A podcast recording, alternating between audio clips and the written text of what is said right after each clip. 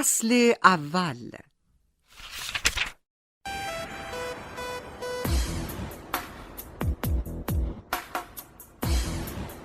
من زلاتان هستم.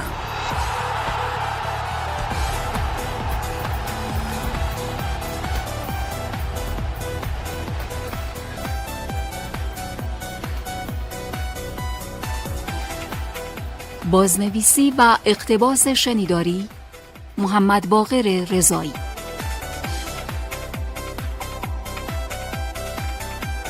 راوی صبحان اکرامی.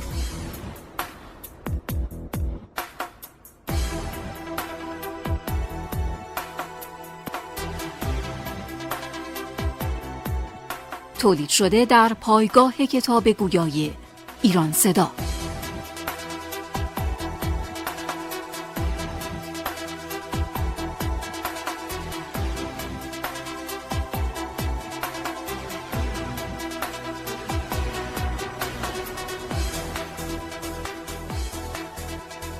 دیوونگی های زیادی کردم که حالا حتی حاضر نیستم به اونا فکر کنم.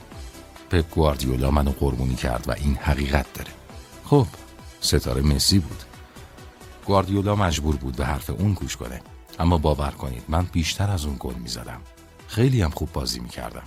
گواردیولا حق نداشت به خاطر یه نفر کل تیم تغییر بده. اصلا چرا منو خریده بود؟ هیچ کس همچین پولی رو برای کسی پرداخت نمی‌کنه تا یه بازیکن رو به تیمش بیاره ولی بعد نابودش کنه. گواردیولا باید هر دوی ما رو در نظر می گرفت. من بزرگترین خرید اون زمان بودم اما گواردیولا منو تبدیل به بازیکنی معمولی کرد. یه بازیکن ضعیف و این تأثیر منفی رو کل تیم داشت. یه روز اومد طرفم و نگاه عاقلا در صفیحی به من داخت. اون روزا فکر می کردم کارش درسته قبل از اینکه دعوامون بشه یعنی پاییز 2009 همه چیز خیلی فراتر از رویاهام پیش می‌رفت. در بهترین تیم دنیا بازی می کردم و استقبالی هفتاد هزار نفری از من تو نیو کمپ شده بود. رو ابرا راه می رفتم. خب البته روزنامه هم چرندیاتی دربارم می نوشتن. اینکه پسر بدی بودم و کار کردن با من سخته و اینجور چیزا. با همه اینا من اونجا بودم. تو بهترین تیم دنیا. هلنا همسرم و پسرام خوشحال بودن. یه خونه عالی داشتم و فکر نمی کردم هیچ مسئله بدی وجود داشته باشه. اصلا چی می‌تونست وجود داشته باشه؟ هیچ. اما یه دفعه گواردیولا اومد طرفم و گفت گوش کن پسر اینجا تو بارسا ما همه سرمونو میندازیم پایین. گفتم خوبه حتما ادامه داد اینجوری نیست که با فراری و پرشه هامون بیایم سر تمرین. سری تکون دادم. قاطی نکردم. نگفتم اصلا به تو چه ربطی داره که با چه ماشینی سر تمرین بیام. ولی در همون حال داشتم فکر می‌کردم که واقعا چی می‌خواد. با این حرفا چه پیغامی رو می‌خواد به من برسونه. باور کنید من نیازی نداشتم که پوز بدم و طوری رفتار کنم که جذاب به نظر بیام. برام مهم نبود که چه ماشینی برونم و به همه نشونش بدم. البته درسته که عاشق ماشینم و ماشینای خوب و دوست دارم ولی اینا تو کارم اثری نداشت. فکر می‌کردم پشت حرفای گواردیولا چیز دیگه که می‌خواد اونو به من بفهمونه. چیزی مثل این که فکر نکن آدم خاصی هستی. ولی برا مهم نبود. مهم این بود که احساس می‌کردم بارسلونا مدرسه یا چیزی شبیه اون. بازیکناش عالی بودن. ایرادی از کسی نمی‌شد گرفت. مکسولم اونجا بود. دوست قدیمی خودم از آژاکس و اینتر. مسی هم بود. ژاوی، اینیستا. ولی همشون تعجب می‌کردم. درست مثل بچه مدرسه یا بودن. هرچی که مربی می‌گفت وای میستادن و سرشون رو مینداختن پایین. هیچی نمی‌گفتن. چیزی که برای من قابل درک نبود و مسخره بود. تو ایتالیا اگه مربی به بازیکن بگه بپرید ستاره نگاش می‌کنن و می‌پرسن منظورت چیه؟ باز چی باید بپریم؟ ولی اینجا همه ستاره ها همون کاریو می‌کنن که بهشون گفته میشه. من اول فکر می‌کردم به درد همچین جاهایی نمی‌خورم ولی بعد به خودم گفتم از موقعیت لذت ببر حرفاشون رو ندیده بگیر. پس شروع کردم به هماهنگ شدن و جا انداختن خودم. دیگه خیلی زیاد مثبت شده بودم. یه روز مدیر برنامه ها مینو رایلا که دوست خوبی برام بود به هم گفت چت شده زلاتان دیگه خودت نیستی البته درست می‌گفت دیگه کسی منو نمیشناخت من زلاتان قبلی نبودم. افت کرده بودم. ولی با همه اینا هنوز کار خودم رو می‌کردم و کارها رو دوش خودم بود.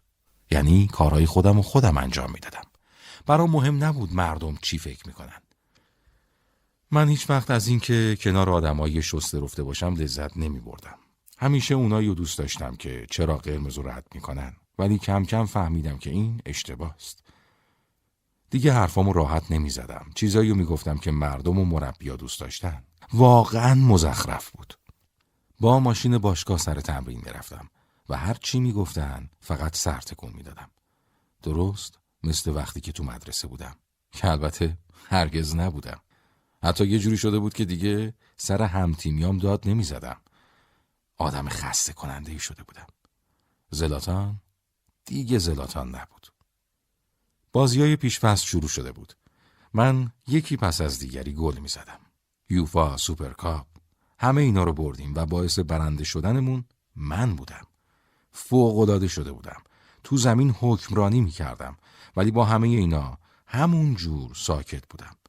آدم دیگه ای بودم زلاتان واقعی نبودم و این خطرناک بود باور کنین آخه من باید عصبانی باشم تا بتونم خوب بازی کنم باید فریاد بزنم و داد و بیداد کنم ولی حالا همه چیزو تو خودم نگه می داشتم شاید ربطی به روزنامه هم داشت نمی‌دونم ولی دومین نقل و انتقال خیلی گرون تاریخ شده بودم روزنامه ها دوباره هم نوشتن که بچه مشکل داریم و شخصیت آشوبگری دارم.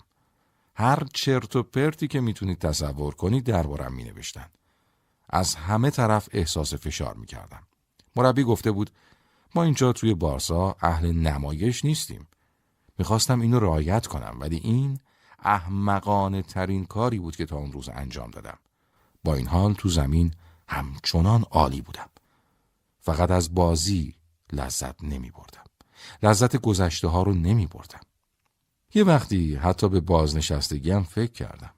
نه اینکه زیر قرار دادم بزنم و نه. چون بالاخره بازیکن حرفه‌ای بودم. ولی هیجان خودم از دست داده بودم. بعد از تعطیلات کریسمس به سوئد برگشتیم. رفتیم شمال اسکی. وقتی زندگی خسته کننده میشه به مقداری هیجان نیاز داری. مثلا تو رانندگی گاهی مثل روانیا می شدم. 325 کیلومتر در ساعت می رفتم. پلیسا حتی به گرد پرشم نمی رسیدن. دیوونگی زیادی کردم که حالا حتی حاضر نیستم بهشون فکر کنم. تو اسکی سرما خوردم و پدرم در اومد. برگشتیم. توی راه فکر کردم چرا باید آدم دیگه ای بشم. کلی پول توی بانک دارم. نیازی نداشتم که برده حماقت مربی خاصی بشم. می‌تونستم خوش بگذرونم و مراقب خونوادم باشم. روزای خوبی رو گذروندیم. ولی زیاد طول نکشید. همه ی تفریح ها توی راه برگشتن منو ول کردن و اومدیم اسپانیا. بدبختی من از همون موقع شروع شد. البته نه خیلی سری و ناگهانی. کم کم. انگار توی هوا شناور بود.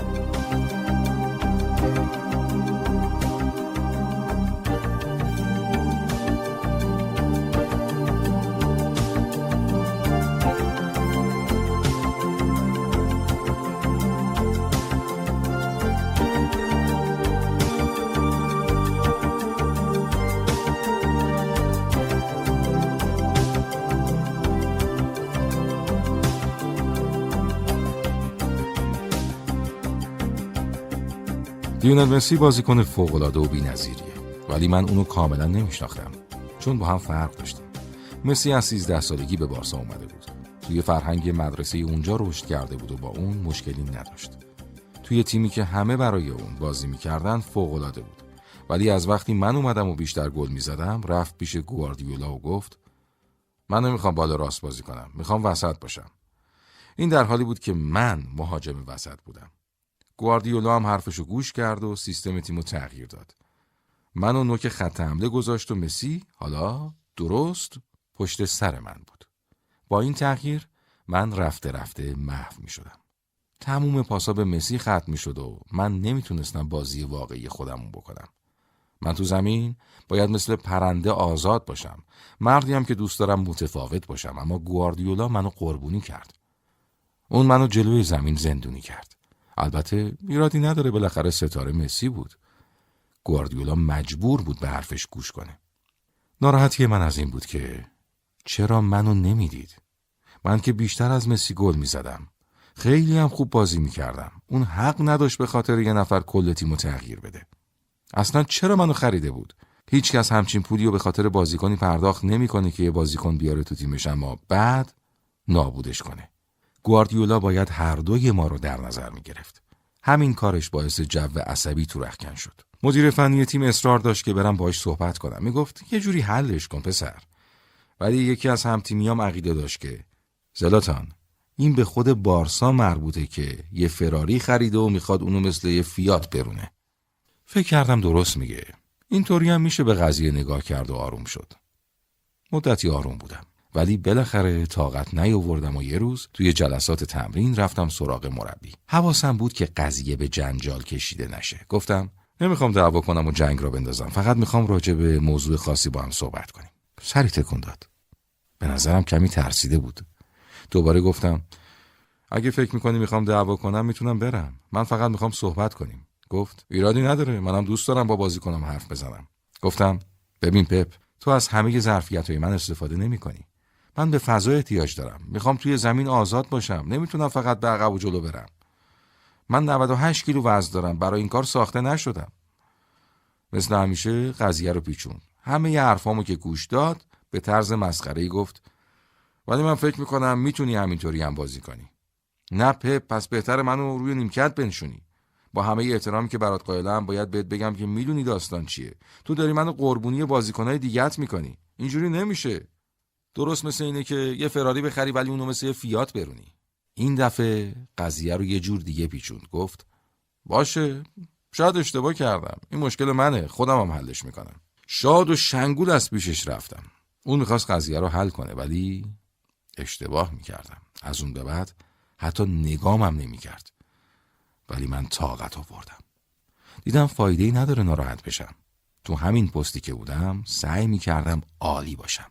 گلای بیشتری زدم. البته نه به زیبایی گلایی که تو ایتالیا زده بودم. زیادی جلو بازی می کردم کمی بعد دچار مصدومیت ازولانی شدم. معمولا مربیا اینطور مواقع نگران میشن. زلاتان مصدوم احتمالا برای هر تیمی مشکل بزرگیه ولی گواردیولا مثل یخ سرد بود. حتی یک کلمه هم چیزی بهم نگفت. سه هفته که مصدوم بودم یه بارم نشد که بپرسه چطوری زلاتان؟ به نظرت می‌تونی برای بازی بعد آماده بشی؟ حتی صبح به خیرم نمی‌گفت. اگه من وارد اتاقی می‌شدم که اون اونجا بود بلا فاصله اتاقو ترک می‌کرد. از خودم میپرسیدم چه خبره؟ یعنی چیکار کردم؟ نکنه قیافم ایرادی داره. شاید زیادی در بازی در میارم. تمرکزم از دست داده بودم. با بازیکنان راجع به این موضوع صحبت می‌کردم. هیچ کس نظری نداشت. هر روز هر ساعت از خودم میپرسیدم بابا چیکار کردم؟ ایراد کار کجاست؟ جوابی پیدا نمی‌کردم. تنها دلیل رفتار سرد گواردیولا به نظرم می‌تونه صحبت ما درباره موقعیتم باشه. هیچ دلیل دیگه ای نمی‌تونست وجود داشته باشه. مسخره بود. اگه می‌خواست به خاطر یه صحبت ساده روانیم کنه باید جلوشو می‌گرفتم. دلم می‌خواست برم جلوش تو چشاش نگاه کنم و حرفمو بزنم. ولی از من دوری می‌کرد. می‌خواستم ازش وقت ملاقات بگیرم ولی این کارو نکردم. به اندازه کافی زایه شده بودم. اونقدر فکر کردم تا بالاخره به این نتیجه رسیدم که اون نمی‌تونه با آدمای قوی کنار بیاد. اون بچه مدرسه ای می‌خواست. همیشه هم از مشکلاتش فرار می‌کرد. نمی‌تونست با مشکل روبرو بشه. همین کارا رو خراب می‌کرد. البته خرابترم شد. قرار بود با اینتر میدان روبرو بشیم. می‌دونید که آتش فشان شده بود و تموم پروازها کنسل شدن. مجبور شدیم تو سنسی رو با اینتر روبرو بشیم. با اتوبوس رفتیم اونجا. اما این سفر فاجعه بود. 16 ساعت طول کشید. وقتی به میلان رسیدیم خسته بودیم. مهمترین بازی رو پیش رو داشتیم. نیمه نهایی جام باشگاه های اروپا. از شدت هیجان اینکه به خونه قدیم برگشتم داشتم قش می‌کردم. اما می‌دونستم اوضاع تیممون خوب نیست. گواردیولا یه جور حساسیت عجیبی نسبت به مورینیو داشت. حالا می‌خواست با اون روبرو بشه. مورینیو یه فوق ستاره بود. با پورتو فاتح لیگ قهرمانان شده بود و تو اینتر مربیم بود. دفعه اولی که همسرم هلنا رو دید آروم گفت هلنا تو فقط یه مأموریت داری. اونم اینه که زلاتانو سیر کنی. بذار حسابی به خوابه و خوشحال نگهش دار. اون هرچی دلش می‌خواست می‌گفت. دوستش داشتم. هنوزم دوستش دارم. کسیه که به تک تک بازیکناش اهمیت میده و براشون دلسوزی می‌کنه. تو اینتر دائم پیغام می‌داد و احوالمو می‌پرسید. دقیقا نقطه مقابل گواردیولا. مثال بزنم. اگه مورینیو با گواردیولا تو اتاق باشن مورینیو حتما چراغ روشن می‌کنه ولی گواردیولا حتما پرده ها رو می‌کشه. حالا با کمال غرور می‌گفت این مورینیو نیست که در مقابلش قرار گرفتیم این اینتره بعد شروع کرد به فلسفه بافیای خودش من حتی گوشم نمی‌کردم چرا باید گوش می‌دادم همون چرت و پرتای همیشگیشو تکرار می‌کرد هرگز نشنیده بودم یه مربی فوتبال اینطوری صحبت کنه اولین روز تمرین که شروع شد اومد طرفم و گفت می‌تونی از اول بازی کنی؟ گفتم چرا که نه؟ دوباره پرسید به نظر خودت می‌تونی؟ آماده ای؟ محکم گفتم آماده آماده؟ بازم پرسید. یعنی واقعا آماده ای؟ مثل توتی دائما اینا رو تکرار می‌کرد. در نهایت کفرم در اومد بهش گفتم گوش کن. سفر مزخرفی بود ولی روی فرمم. مصنومیتم هم برطرف شده آماده بازی هم هستم. با این حال می‌دیدم دو دله. نمی‌تونستم درکش کنم. در نهایت توی ترکیب اصلی بودم و خیلی زود یکی جلو افتادیم. اما یه دفعه همه چی عوض شد. بعد از 60 دقیقه بازی تعویض شدم. آخرش هم بازی و سه یک باختیم. افتضاح بود. حسابی عصبانی بودم. اما به خونه که رفتم هلنا و بچه هم کاری کردن که شکست رو فراموش کنم. وقتی توی آژاکس بودم یه شکست روزا و هفته هامو آزار می‌داد. حالا اینطور دیگه نبود. همه چی رو فراموش کردم و روی بازی تو نیوکن متمرکز شدم.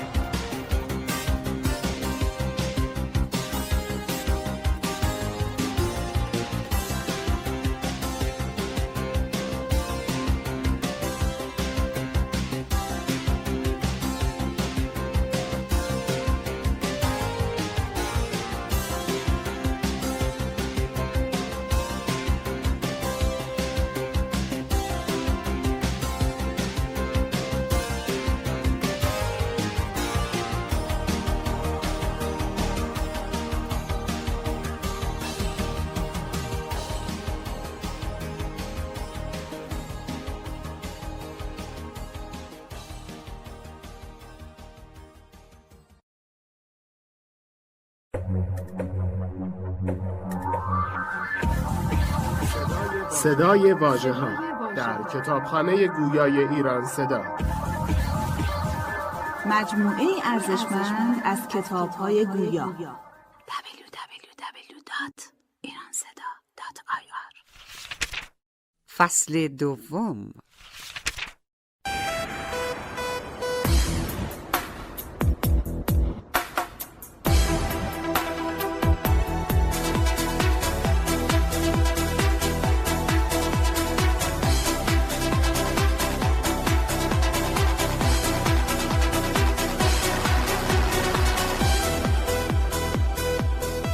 بازی تو نیوکمپ خیلی حساس بود. صدای قررش تماشاچی یه لحظه هم شد فشار روی تیم دیوانه وار نیاز به پیروزی بزرگی داشتیم برای اینکه بتونیم تو مسابقات بریم. اما بعد؟ نه. نمی‌خوام راجبش حرف بزنم. چون بردیم ولی کافی نبود. در نتیجه از لیگ قهرمانان حذف شد. گواردیولا جوری نگاه می‌کرد که انگار همش تقصیر من بوده. بعد از اون حس کردم دیگه کسی تو باشگاه منو نمی‌خواد. وقتی توی رخکن نشسته بودم گواردیولا طوری با من برخورد می‌کرد که انگار مزاحمم یا بیگانه. هر ساعت توی باشگاه آرزو می‌کردم کاش می‌تونستم اینجا نباشم. دیگه من به بارسا تعلق نداشتم. گواردیولا دیگه با من لج کرد. سعی می‌کرد کنارم بذاره. وقتی بازی خارج از خونه مقابل ویار رئال داشتیم فقط پنج دقیقه به من بازی داد. فقط پنج دقیقه. داشتم از درون منفجر می شدم نه به خاطر نیمکت نشین یا نه؟ به خاطر اینکه مربی اونقدر مرد نیست که جلو بیاد و رک و سریح بگه به اندازه کافی خوب نیستی زلاتان. تو خواسته منو برآورده نمی کنی. ولی اون یک کلمه هم حرف نمی‌زد. فقط محل نمیذاشت. دیگه به حد کافی تحمل کرده بودم. عصبانی بودم. خشم تموم بدنمو گرفته بود. نمی‌خوام بگم عادت به کتککاری و دعوا دارم. نه. همه کاری کردم ولی هیچ وقت کسی رو با مشت نزدم. البته به چند نفر توی زمین کله زدم ولی دعوا و کتککاری نکردم. وقتی عصبانی میشم سرخ میشم. طوری که شما دوست ندارید دور برم باشین. ولی اون روز کنترل خودم رو از دست داده بودم. وقتی وارد رخیان شدم هیچ برنامه قبلی برای دعوا نداشتم. فقط خیلی عصبانی بودم. دشمنم اونجا وایستاده بود و داشت سرشو میخاروند. کسی به اون صورت دور برمون نبود. فقط توره بود و چند تای دیگه. تا نزدیک شدم یه لگد محکم به جبه لباسا زدم. فکر کنم سه متری پرت شد اون طرف. فریاد زدم.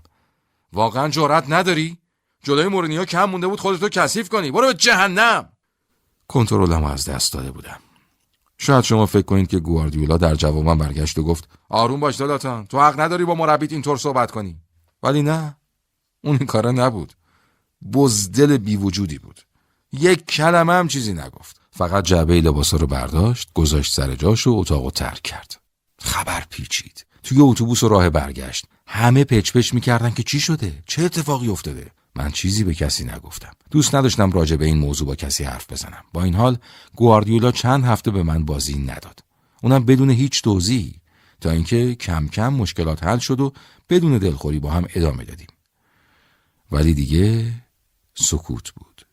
فکر می‌کردم من 28 سالمه. برای بارسا به تنهایی 22 تا گل زدم. 15 بارم پاس گل دادم. چرا باید با من اینطوری برخورد بشه که این کار وجود ندارم؟ بعد وقتی فهمیدم تو بازی مقابل آلمریا نیمکت نشینم دیگه کفرم در اومد. این بار پریدم توی فراریم پامو رو پدال گاز فشار دادم و درست جلوی در زمین تمرین پارک کردم. یه سیرک واقعی را افتاد. یادم اومد که گواردیولا گفته بود ما اینجا توی بارسا با پرشو و فراری سر تمرین نمیاییم ولی من اومده بودم و می‌خواستم لج گواردیولا رو در بیارم روزنامه نوشته بودن قیمت ماشین من برابر با حقوق کل بازیکنهای آلمریاست. هیچ اهمیتی ندادم. پرت و پلای روزنامه ها برام هیچ اهمیت و ارزشی نداشت. من تصمیم خودم رو گرفته بودم. می‌خواستم جنگ خودم رو شروع کنم. این کارو خوب بلد بودم. با مورینیو صحبت کردم. همیشه نقشه هامو به اون می‌گفتم. آدم باهوشی بود. منم یه آدم کثیف. حتی بچه محلامم می‌خواستن تا اسپانیا بیان و همه چیزو به هم بریزن ولی نذاشتم. غیر از مورینیو مشکلاتم و با زنم هلنا هم در میون گذاشتم. اونم خیلی باهوش و عاقل بود. با حرفاش مثل مورینیو به هم قوت قلب داد. گفت به فکر بچه ها باش. آره حواسم به بچه هم بود.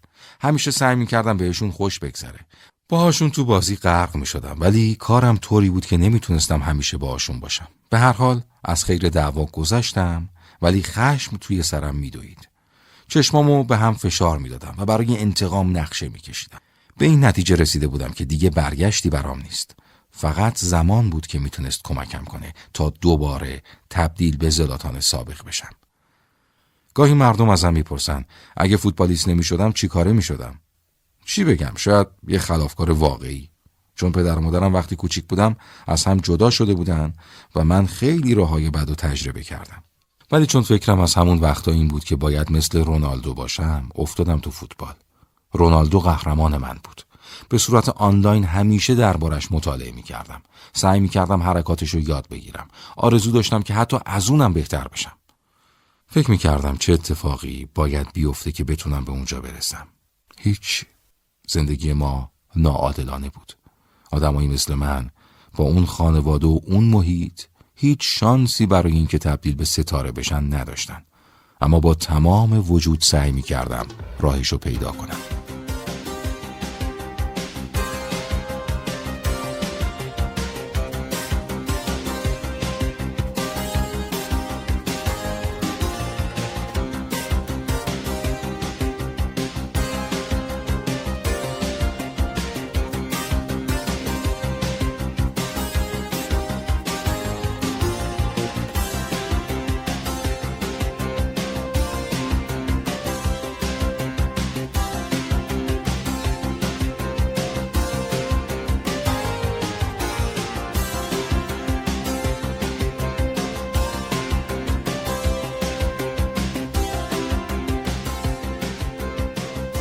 روزی که رولند اندرسون اومده بود به مدرسه ما من داشتم تو زمین مدرسه با زیر 20 ساله ها بازی می‌کردم. بعد بازی شنیدم که اندرسون می‌خواد با من صحبت کنه. اول ترسیدم. فکر کردم می‌خواد خرابکاریامو گوش زد کنه. هزار جور فکر بد کردم. قلبم داشت از سینه بیرون می‌زد. ولی با اعتماد به نفس رفتم پیشش. تا رسیدم گفت زلاتان دیگه وقتشه که با بچه ها بازی نکنی. بچه ها؟ منظورش چی بود؟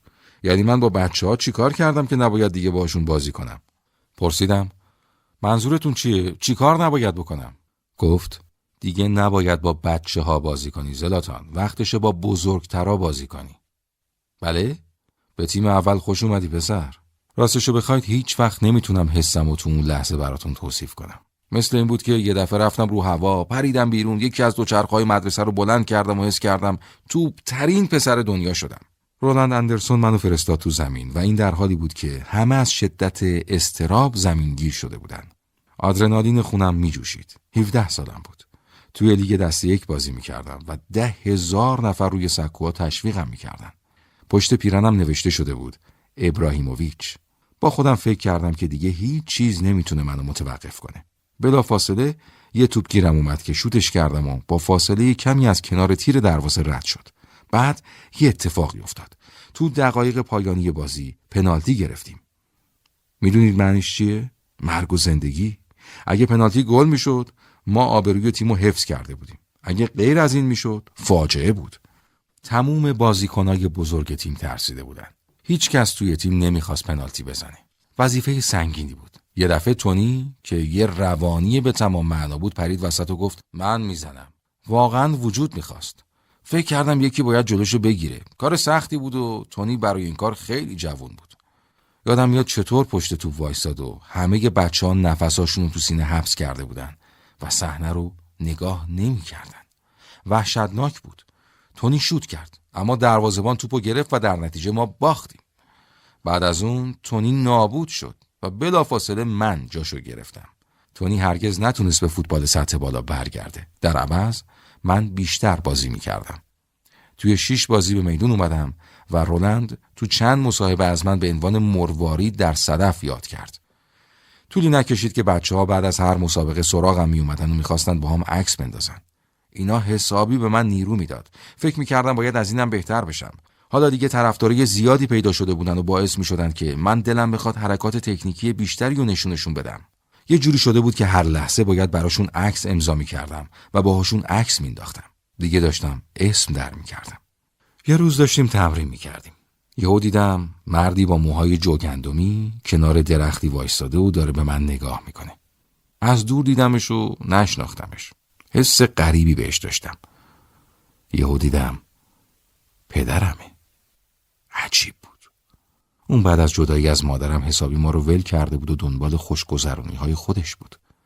ولی حالا اومده بود و داشت تمرین ما رو از دور نگاه می‌کرد. اون هرگز به من امید نداده بود و هیچ وقت تشویقم نکرده بود. نمی‌تونستم باور کنم. اون مرد واقعا پدرم بود. اومده بود منو نگاه کنه. تو ابرا بودم. باورم نمی‌شد. مثل این بود که رویا می‌دیدم. با قدرتی باور نکردنی بازی کردم تا ببینه.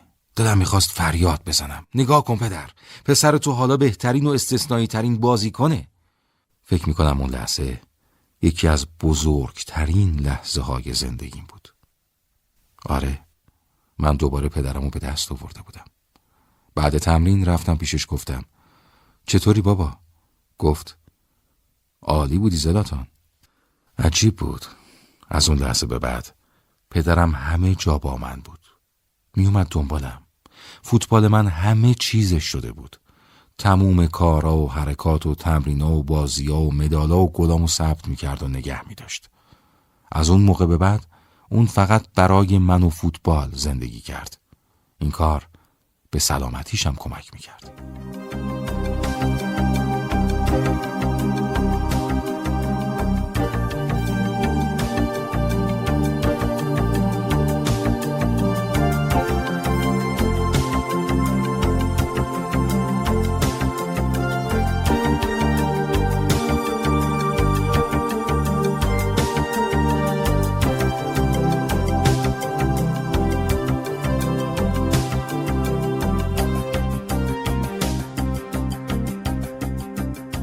رو ابرا بودم خارق العاده بود. یه بابایی حتی آهنگم براش ساخت. مردم اون آهنگو زنگ گوشیاشون گذاشتن. خیلی اونو میخوندن و لذت میبردن. نمی‌تونستم باور کنم که مردم دارن راجب من شعر می‌خونن. روزنامه ها قور می‌زدن که مگه این بابا چی داره؟ نمی‌دونستند که من تصمیم گرفتم مقابل همه دنیا وایسم و به هر کسی که به من شک داره نشون بدم که واقعا هستم و هرگز کسی نمی‌تونه جلوی منو بگیره. توی برنامه تلویزیونی کلی حرفای احمقانه زدم. این قضیه خیلی منو اذیت کرد. همه فکر می‌کردن من احمق دهنگشادی هستم. ولی موفقیت پیش روم بود. کم کم داشتم به باشگاه های دیگه می‌رفتم. اون زمان تو مالمو اف اف توپ می‌زدم. با 85 میلیون کرون رفتم تو آژاکس. زندگیم زیر و رو شده بود. هرچقدر بیشتر به این قضیه فکر می کردم بیشتر مهم می شد. قطعا فقط با آژاکس نمی رفتم. گرونترین بازیکن باشگاه می شدم. البته آژاکس منچستر یا رئال مادرید نیست ولی قطعا باشگاه بزرگیه. پنج سال قبل از اون آژاکس فینالیست جام باشگاه های اروپا شده بود. شیش سال قبلشم اونا قهرمان جام باشگاه ها شده بودن. بازیکنهایی مثل کرویف، ریکارد، کلایورت، فن‌باستن و برکمپو داشتن. عاشق فن‌باستن بودم. اون بازیکن فوق‌العاده‌ای بود و قرار بود پیرهن اونو بپوشم. واقعا باور نکردنی بود. می‌خواستم گلای زیادی بزنم و تغییرات ایجاد کنم. می‌دونستم که این تازه شروع فشار وحشتناک برای زندگیمه. هیچکس 85 میلیون کرون رو برای رضای خدا خرج نمی‌کنه. آژاکس سه سال بود قهرمان لیگ نشده بود. این برای آژاکس رسوایی بود. اونا بهترین تیم هلند هستن و طرفداراشون انتظارات زیادی ازشون دارن. باید بهترینا رو به اونا بدی. حالا دیگه نمی‌تونی بی توجه به بقیه کار خودتو انجام بدی و از خود راضی باشی. برای این شروع دیگه نمی‌تونی بگی من زلاتانم تو کدوم خری هستی؟ باید خودمو با فرهنگ آژاکس وفق می‌دادم. ولی مشکل اینجا بود که اتفاقات خود به خود اطرافم میافتاد. روزی توی مسیر خونه پلیس جلومو گرفت. تو محدوده سرعت 70 کیلومتر در ساعت داشتم 110 تا می‌رفتم. نسبت به سرعتهایی که بعدم می‌رفتم البته سرعتی نبود ولی همون باعث شد پلیس گواهینامه‌مو بگیره. روزنامه هم از فرصت استفاده کردن و هرچی دلشون خواست نوشتن. یه فهرست کامل از رسواییامو ردیف کردن و به خورد خواننده هاشون و طرفدارام دادن. تموم اخراجایی که شده بودم و نوشتن و همه اینا به هلندم راه پیدا کرد.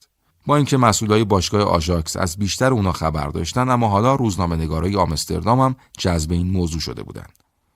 مهر پسر بد روی پیشونیم خورده بود و پاک نمی‌شد. اما خودم فکر می‌کردم با حالترین پسر اروپام. حالا حرفه‌ای شده بودم و مبلغی دیوانوار برام پرداخت شده بود. با این حال پول نقد توی جیبم نداشتم که خرج کنم. یه ما طول می‌کشید تا باشگاه حقوقمو بده.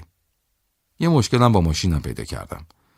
مرسدس کروکم پلاک سوئدی داشت و نمی‌تونستم توی هلند باش رانندگی کنم. مجبور بودم بفروشمش و یه مرسدس دیگه یه 55 SL سفارش بدم. حالا مونده بودم داغون و گرسنه و گوشمم پر بود از حرفای پدر که چه احمقی هستی وقتی پول نداری همچین ماشینی می‌خری. البته حق با اون بود. کمکی هم نمی‌کرد. از کسی هم نمی‌تونستم پول قرض کنم. گفتم از باشگاه قرض بگیرم اما مربی گفت نمی‌تونم همچین کاری بکنم. باید روی پای خودت وایسی. یخچال اتاقم خالی بود و دائم به این اون زنگ می‌زدم. یهو یاد مکسفل افتادم. تو اوورکرک زندگی می‌کرد. رفتم پیشش موندم تا اینکه اولین حقوقمو گرفتم.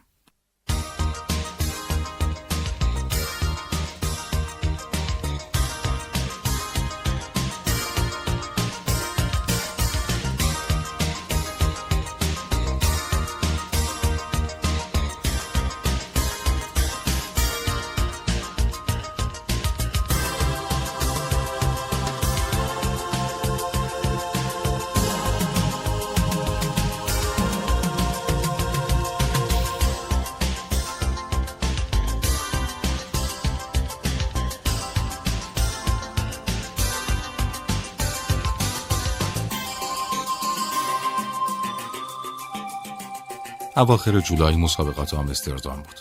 تورنمنتی با حضور تیمای درجه یک اروپایی برای آماده سازی پیش‌فصل تو هلند. اون سال آژاکس، میلان، والنسیا و لیورپول شرکت کرده بودند که برام فوق‌العاده بود. سریع متوجه شدم که این شانس بزرگیه که خودمو به اروپا معرفی کنم. شباهتی به لیگ یک سوئد نداشت. اونجا وقتی توپ زیر پام بود مثل این بود که کلی وقت داشتم اما اینجا منو تحت فشار میذاشتن و همه چیز باید سریع اتفاق میافتاد تو اولین بازی مقابل میلان بودیم اونا وضعیت جالبی نداشتن تو دهه 90 سه جام اروپایی رو برده بودن بازی که شروع شد همه سعی خودم رو کردم چند ضربه آزاد گرفتم و چند حرکت خوب انجام دادم ولی بازی سختی بود و ما یک هیچ باختیم تو بازی با میلان فراموش کرده بودم که اونا مدافعی مثل مالدینی دارن. بازی بعدیمون مقابل لیورپول بود. اونا هم بازیکنهای معروفی داشتن. سامی هیپیا که از فنلان بود و استفان هنچوز از سوئد. هنچوز و هیپیا مثل زالو به من چسبیده بودن. کمی که از بازی گذشت نزدیک پرچم کرنر توپ گیرم اومد و به سمت محوطه جریمه شروع به حرکت کردم. هنچوز اونجا وایستاده بود جلوی دروازه. چند تا انتخاب داشتم. فضای کمی بود ولی می‌تونستم سانت روی دروازه انجام بدم یا پاس به عقب بدم و حتی سعی کنم به دروازه نزدیک بشم. می‌خواستم حرکت تکنیکی انجام بدم. کار جالبی که رونالدو و روماریو زیاد انجام می‌دادن. یکی از حرکت هایی که تو کامپیوتر نگاه می‌کردم و ساعت اونو تمرین کرده بودم خیلی غریزی اومد سراغم. اسمش حرکت ماره. چون اگه درست انجامش بدین پاهاتون مثل مار حرکت می‌کنه. البته زیاد راحت نیست. باید قسمت بیرون پاتونو پشت توپ قرار بدین و سریع پاتونو به سمت راست حرکت بدین. اون وقت ناگهان زاویه رو عوض کنین و توپو به سمت چپ ببرین و بوم بوم مثل نور از مدافع حریف عبور کنین. باید روی توپ کنترل کامل داشته باشین. درست مثل بازیکن هاکی که با چوبش روی توپ هاکی کنترل داره. چند بار این حرکت رو تو مالمو دست دوم انجام داده بودم. ولی مقابل مدافع با کلاس جهانی مثل انجوز این کارو نکرده بودم. اگه مقابل اون این کارو می‌کردم خیلی جالب می‌شد. پس تند به سمت چپ رفتم انچوز به سمت راست رفت اما نتونست خودشو نگه و زمین خورد و من ازش رد شدم. همه طرفدارای تیم میلان اونجا نشسته بودن و فریاد می‌زدن. تمام آمستردام فریاد می‌زد. برای من بهترین زمان نمایش بود. اون وقت خبرنگارا محاصرم کردن. بهشون گفتم که خیلی اتفاقی بود. اونا به من لقب فنبستن جدید دادن. با این حال روزای سختی پیش روم بود. علائم هشدار دهنده نمایان بود. هنوز خودم رو جمع جور نکرده بودم. بیشتر توی خونه بودم و شروع کردم به کم کردن وزن. شبیه لک لک شده بودم. مربی من بود. کو آدریانس که تو رسانه ها از من زیاد انتقاد می‌کرد. اما زیاد جدی نبود ولی بعد بدتر شد. مخصوصا وقتی اخراج شد. رسما گفت که من کله خرابم. تازه متوجه این موضوع شدم که حرکت من مقابل انچوز چندان تو آژاکس مورد تمجید قرار نگرفته. اونا اینطور به موضوع نگاه می‌کردند که این فقط یه نمایش برای تماشاگرا بوده تا یه حرکت مفید برای تیم. اینا دل سردم کرد. واقعا زبون و فرهنگ اونا رو متوجه نمی شدم. مربی با من حرف نمی‌زد. البته با هیچ کس حرف نمی‌زد. کاملا سنگ دل بود. وقتی به چشماش نگاه می کردی حس خوبی به آدم دست نمی‌داد. آمادگی خودم رو از دست دادم. دیگه سعی نمی کردم گل بزنم. دیگه انگیزه هامو از دست داده بودم. همه اون تیترا و مقایسه ها با فنبستن ناگهان در مقابلم قرار گرفته بود. حالا یه انتقال ناامید کننده و بد بودم. جای منو تو خط حمله به نیکوس ماچلاس دادن. یونانی که باهاش رفیق بودم. دائم به خودم می‌گفتم کجای کاری زلاتان؟ کجای کارت اشتباهه؟ ببین چطور می‌تونی از این وضعیت خلاص بشی. همه چیز به کندی میگذشت. خوب کار نمی‌کردم. مثل این بود که زندگی تو هلند قرار نیست به کامم باشه. قربت زده شده بودم. نه مربی ازم راضی بود، نه طرفدارا. طرفدارای دو آتیشه آژاکس خیلی سخت گیرن. عادت به پیروزی دارن. وقتی دفعه بعد با رودا مساوی کردیم، اونا به طرفم سنگ و بطری پرتاب کردن. مجبور بودم دنبال سرپناه بگردم. وضعیت از این بدتر نمی‌شد. به جای اون همه زلاتان زلاتانه که پیشتر میشنیدم حالا طرفدارای آژاکسم علیه من شعار می‌دادن. می‌تونستم درک کنم. من گرونترین خرید باشگاهشون بودم. نباید روی نیمکت ذخیره میشستم. باید واقعا فنبستن جدید می‌شدم و پشت سر هم گل می‌زدم. اون 85 میلیون کرون لعنتی داشت مثل یک کیسه پر از سنگ منو به بالا و پایین می‌کشید و حتی غرقم می‌کرد. یه مدت تو خونه که بهم داده بودن قایم شدم و تنهایی سر کردم. ولی رسانه ها نوشتن که در حال خوشگذرونیم. در حالی که روز و شب تو خونه بازی کامپیوتری می‌کردم. تعطیلاتم به سمت خونه پرواز می‌کردم و خونوادم رو می‌دیدم. ولی خیلی زود برمیگشتم تا سر تمرینا به موقع حاضر بشم. وزنم 75 کیلو یا حتی کمتر شده بود. لاغر شده بودم و احتمالا درب و داغون به نظر می رسیدم. غذا؟ فکر می کنید غذا چی می خوردم؟ فسفود، غذای آماده. از عکسم روی جلد مجله ها و صفحه اول روزنامه ها دیگه خبری نبود. خبرای پیروزی دیگهی برای زلاتان تبدیل شده بود به زلاتان از سوی تماشاگرها هو شد و زلاتان از تعادل خارج است. تو این هاگیر واگیر فدراسیون فوتبال هلند به خاطر آرنج زدنام توی یه بازی تصمیم گرفت منو از پنج بازی محروم کنه. همه چیز مزخرف شده بود. بعد از این محرومیتم شروع خوبی نداشتم. دوباره توی بازی دیگه یه بینوایی و با آرنج زدم و با برانکارد بردنش بیرون. انگار این عادت جدید ولکنم نبود. بعدش دیگه نیمکت نشین شدم که برام خیلی سخت بود. طرفدارام راضی نبودن. بالاخره به این نتیجه رسیدم که باید برم. به اسپورگ زنگ زدم. کار احمقانه بود اما این از اون کاراست که وقتی تحت فشار هستین انجام میدین. گفتم اس نمی‌تونی دوباره منو بخری؟ دوباره بخرمت؟ حالت خوبه؟ نه حس حالم خوب نیست. من از اینجا بکش بیرون. دیگه تحملشو ندارم. بی خیال زلاتا. ما پول واسه این کارا نداریم. تو باید اینو بفهمی. باید صبور باشی.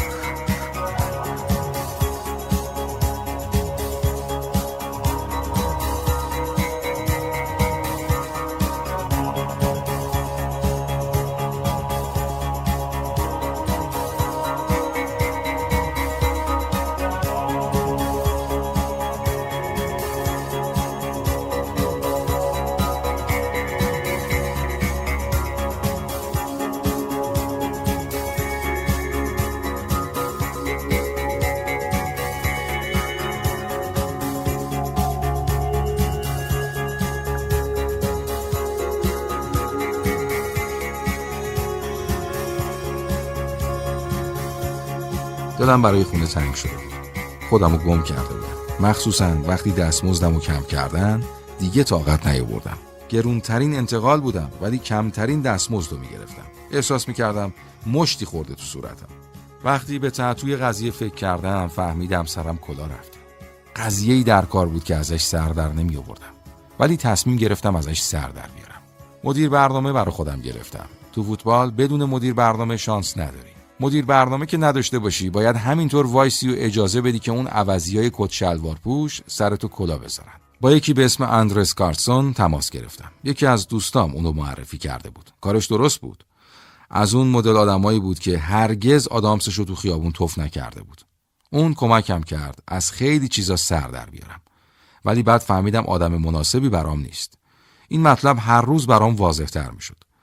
من احتیاج به مدیر برنامه‌ای داشتم که انقدر به قانون نچسب و بیخیال چرا قرمز رو رد کنه. بالاخره قرار دادم با اون لغو شد و یه مدیر برنامه جدید گرفتم. اسمش مینوریولا بود. بهش گفتم دلم می‌خواد انتقال پیدا کنم. اونم با یه قرارداد خوب. گفت می‌تونم. شاید با یوونتوس به توافق برسیم که بری اونجا. شنیدی چی گفتم؟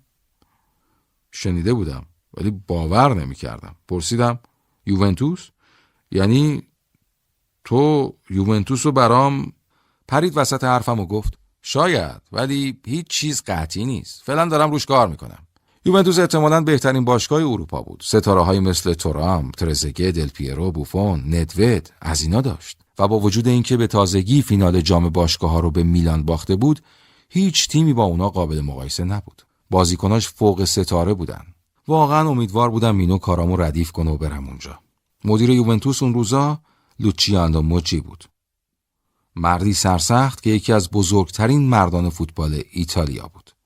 پادشاه بازار نقل و انتقالات. اصلا یوونتوس اون متحول کرده بود. پشت سر هم قهرمان می شدن. اما آدمی نبود که پاک پاک باشه.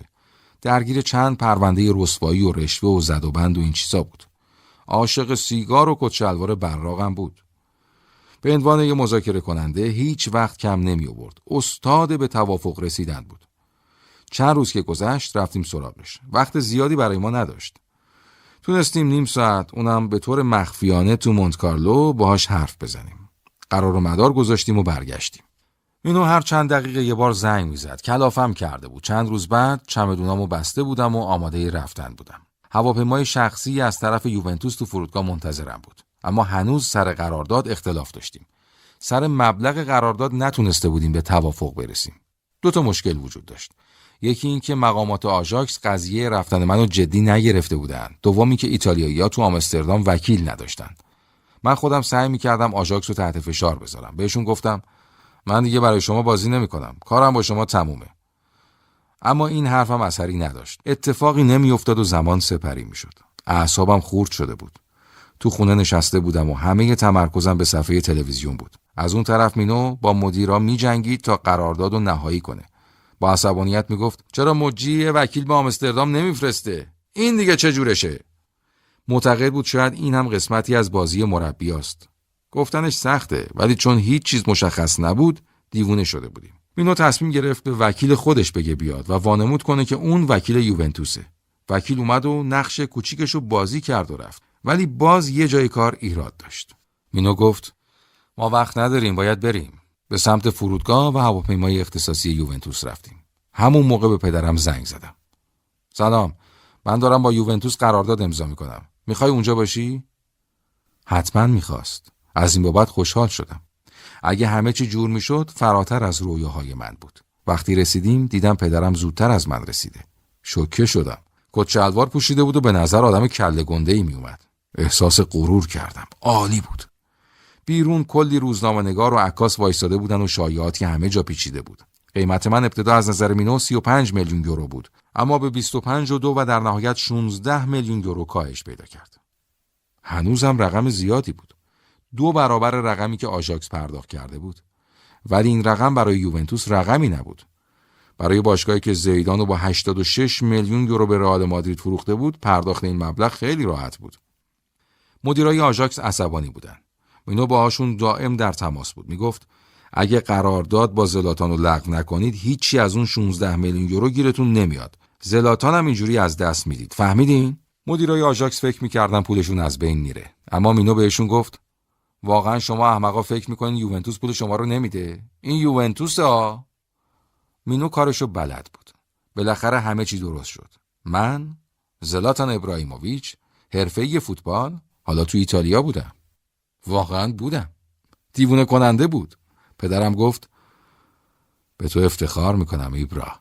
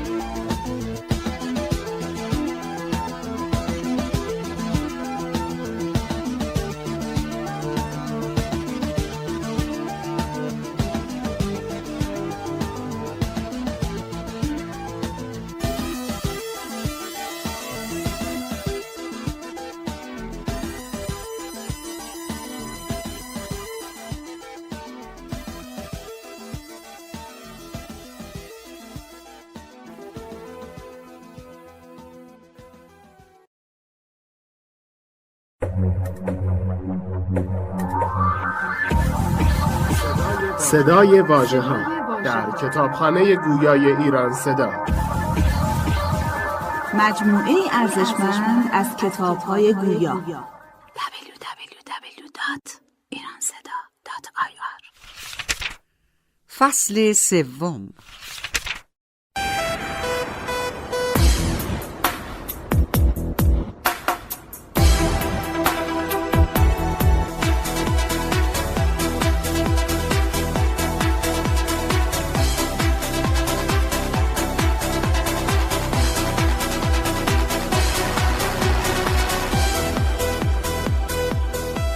مربی یوونتوس فابیو کاپلو بود. همون روزای اول صدام زد. فکر کردم چه گندی زدم که صدام می‌کنه. همه ی ترسی که از دیدن مردم تو کودکی داشتم برگشته بود. کاپلو می‌تونست هر کسی رو دچار اضطراب بکنه.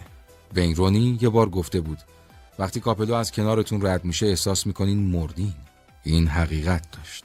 وقتی قهوهش رو برمی داشت و بدون اینکه نگاهتون کنه از کنارتون رد می‌شد یه جورایی مورمورتون می‌شد.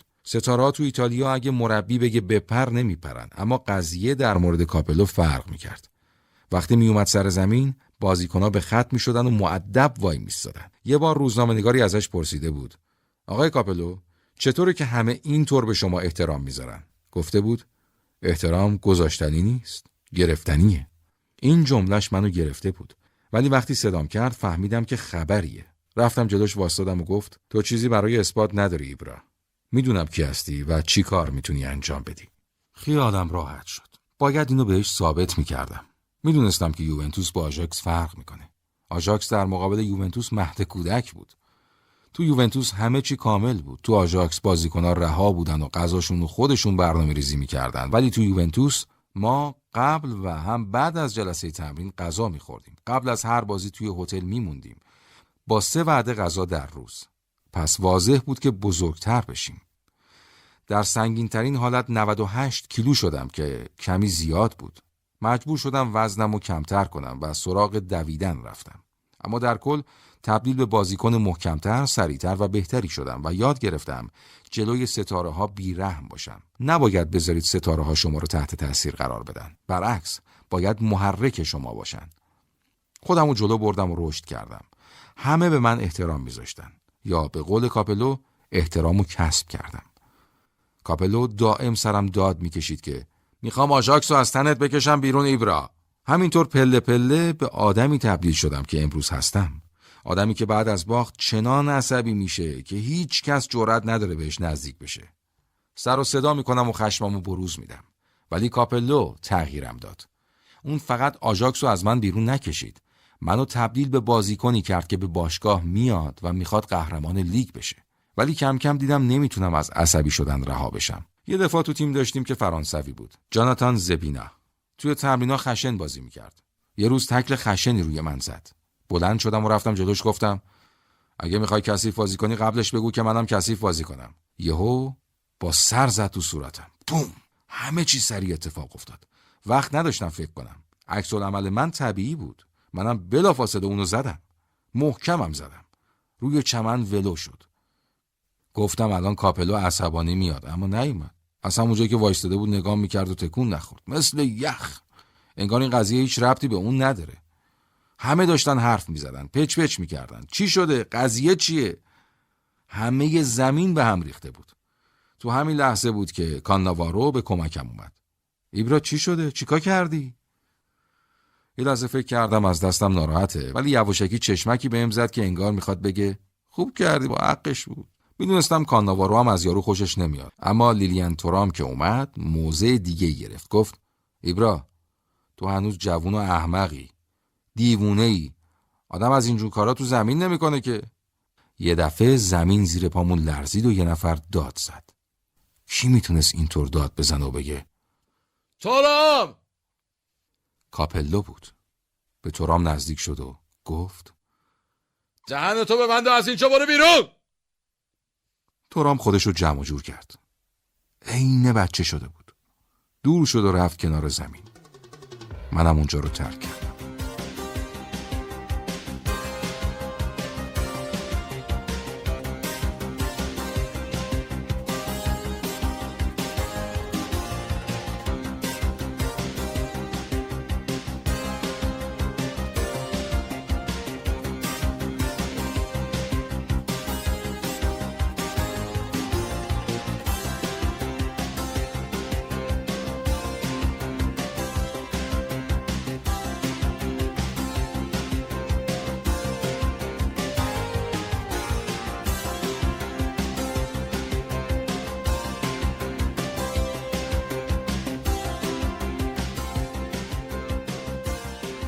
دو ساعت بعد زبینا رو تو اتاق ماساژ دیدم.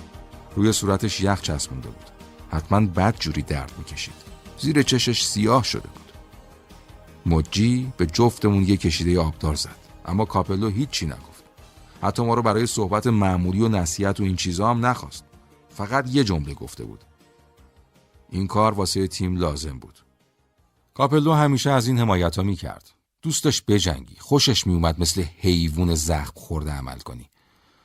فقط یه کار اجازه نداشتی بکنی. اونم این بود که قدرتش رو زیر سوال ببری یا به اون بی باشی. اینجوری دیوونه می‌شد. یادم میاد وقتی تو مرحله یک هشتم جام باشگاه بازی می‌کردیم در مقابل لیورپول بازی رو دو هیچ باختیم. قبل از بازی کاپلو تاکتیکمون رو توضیح داده بود و تاکید زیادی روی یارگیری نفر به نفر تو کورنرا کرد. اما لیلیان تورام تصمیم گرفت یه نفر دیگر رو تو کورنر بگیره. همین باعث شد گل بخوریم. بعد از بازی تو رخکن کاپلو اومد سراغش. ما دورش حلقه زدیم و منتظر بودیم ببینیم چه اتفاقی میفته از تورام پرسید کی به تو گفت یه نفر دیگر رو بگیری؟ تورام گفت هیچکس فکر کردم اینجوری بهتره. کاپلو چند تا نفس عمیق کشید و دوباره پرسید کی به تو گفت یه نفر دیگر رو بگیری؟ جواب تورام همون چیزی بود که قبلا گفته بود. کاپلو برای بار سوم پرسید وقتی دید تورام ساکته مثل بمب منفجر شد. من بهت گفتم یکی دیگر رو بگیری؟ اینجا من تصمیم می‌گیرم یکی دیگه. من! میشنوی؟ من تصمیم می‌گیرم کی چی کار بکنه فهمیدی؟ بعد به میز ماساژ یه لگد محکم زد. توی همچین وضعیتی هیچ کس جرأت نداشت سرشو بالا بگیره. همه زمین رو نگاه می‌کردن. ترزگه بوفون کانناوارو هیچ کس حتی عضله‌م تکون نمی‌داد. هیچ کس نمی‌خواست چشمای عصبانی کاپلو رو ببینه. وضعیت همینطور پیش می‌رفت و سختگیری های کاپلو به نفع من بود. من همچنان براش خوب بودم. حتی دل پیرو رو بیرون کشید تا برای من جا باز بشه. تو اون ده سال هیچ کس دل پیرو رو نیمکت نشین نکرده بود اما کاپلو کرد. طرفدارا عصبانی بودن و کاپلو رو هو می‌کردن. آخه دل پیرو هفت بار لیگو برده بود و بازیکن کلیدی برای تیمش بود. قهرمان جام باشگاه ها بود. ستاره بی‌چون و چرایی بود. اما کاپلو این چیزا حالیش نبود.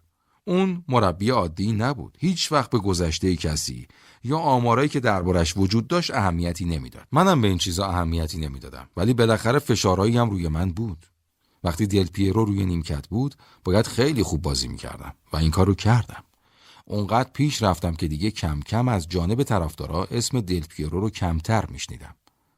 صداها بیشتر به ایبرا ایبرا تبدیل شده بود.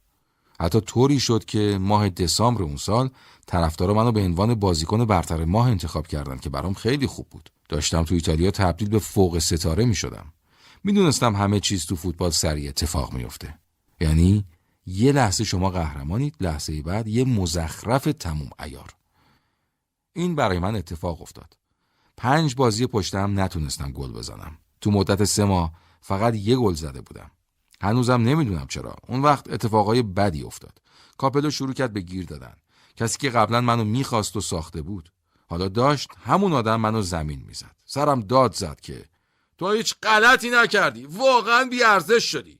دلم می‌خواست با اعتماد به نفس بهش بگم. جبران می‌کنم. ولی اون از این اعتماد به نفس بیش از حد متنفر بود. بالاخره یه روز صدام زد و گفت ابرا بیا اینجا. هنوز از این که کسی اینجوری صدام کنه میترسیدم. فکر کردم شاید باز دوچرخه ای بلند کردم یا کسی و اشتباهی کتک زدم. تو رخکن وایستاده بود و منتظرم بود. می‌خواستم سعی کنم با بهانه از دستش در برم ولی وقتی نمی‌دونی راجع به چی قرار حرف بزنه سخته. کاپلو آدمی بود که وقتی باش تنها میشی به طرز عجیبی قدش رشد می‌کنه. در عوض شما کوتاه میشید تا رسیدم جلوش گفت بشین. نشستم.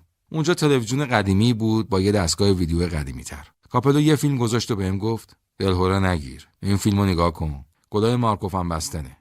اونا رو جمع کردم. حرکاتشو ببین و اونا رو یاد بگیر. البته تو فنبسته نیستی و سبک خودتو داری. اما من تو رو بازیکن بهتری می‌بینم. فنبسته فقط تو خط جریمه با مهارت بیشتری حرکت می‌کرد. خوب ببین و یاد بگیر. من رفتم. کاپلو رفت. منم تنها اونجا نشستم و فیلمو تا آخر دیدم. خب واقعا گلای فن باستن گل بود. فهمیدم که کاپلو فقط گل می‌خواد باید اینو تو سرم فرو می‌کردم و تو تموم بازی ها جا مینداختم. اون زمان ما صدر جدول لیگ بودیم و با آسمیلان رقابت سختی داشتیم. من باید گل می‌زدم. مدافعان حریف مثل گرگ گشنه دنبالم بودن. همه بازیکنها و تماشاچیها سعی می‌کردن با فوش و تغییر و اهانت عصبانیم کنن. بهم می‌گفتن کولی، ولگرد. حرفایی درباره مادرم و خانوادم می‌زدن. کایم از کوره در می‌رفتم. حتی از دستم در رفت و چند ضربه کله زدم. همه اینا باعث می‌شد بیشتر گل بزنم. سومین گلزن برتر ایتالیا بودم. تو یوونتوس بهترین شدم. همه جا تعریف و تمجید بود. مردم قوقا می‌کردن و حالا به جای اون همه فوش و ناسزا تشویق و تحسین بود. ایبرا ایبرا از دهنشون نمیافتاد. اما چیز دیگه ای هم در شرف وقوع بود. بدبختی های هاشیهی در حال رشد بودن. احتیاج به هوای تازه داشتم. دلم یه ماشین جدید می‌خواست. ماشین بخشی از قراردادم با یوونتوس بود. گفتم فراری انزو می‌خوام. انزو خفنترین ماشینی بود که تا اون موقع ساخته بودن. فقط 399 تا از اون ساخته بودن. مدیرای یوونتوس جمع شدن و گفتن پسره یه انزو می‌خواد. باشه؟ باید داشته باشه. مشکلی نیست. براش ردیف می‌کنیم. فکر کردم عجب باشگاهی. به هلنا گفتم هر کاری داری ول بیا پیش خودم. اومد. ولی وقتی ماشین رو دید خوشش نیومد. دوست نداشت با اون رانندگی کنه. ماشین وحشی و سفتی بود. اما من توی اون ماشین دیوونه می شدم. انزو احساسی به من می‌داد که انگار باید بیشتر تلاش کنم تا لیاقتش رو داشته باشم. همه اینا به کنار. اوضاع بعد از بازی ما با اینتر میلان جالب نبود. راستشو بخواید. اگه بگم اونجا چه خبر بود شوکه میشید. پر از مشت و فوش یه جنگ مدافع مدافعین اینتر خشن و محکم بازی می‌کردن. همون موقع فهمیده بودم این بازی عادی نیست. بازی فوش و تنفره. منم همونطوری شدم. بازی محکم و خشنی انجام دادم. روبرو شدن با زلاتان آسون نبود. خدا می‌دونه تمام تلاششون رو کردن. تکلای زیادی می‌زدن. اما من کوتاه نمی اومدم روی آتیش بودم. به قول ایتالیایی ها الگلادیاتور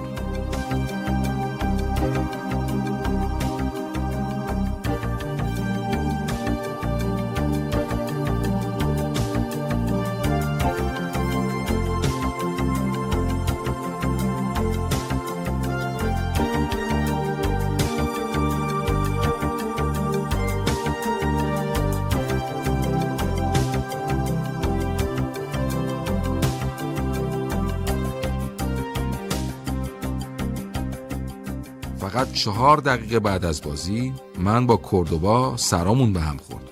روی زمین ولو شدیم. من بلند شدم اما تلو تلو میخوردم. کردوبا خونریزی داشت. با برانکارد بردنش بیرون. بعد با سر باند پیچی شده برگشت تو زمین. انگار نه انگار. در عوض نگاه های خشمگینش رو نثارم کرد. تو دقیقه سی‌ام من و میهایلوویچ با هم روی زمین افتادیم. اون گیج بود ولی بعد شروع شد. من ژست کله زدن گرفتم. می‌خواستم بهش بگم من به تو نمیبازم عوضی.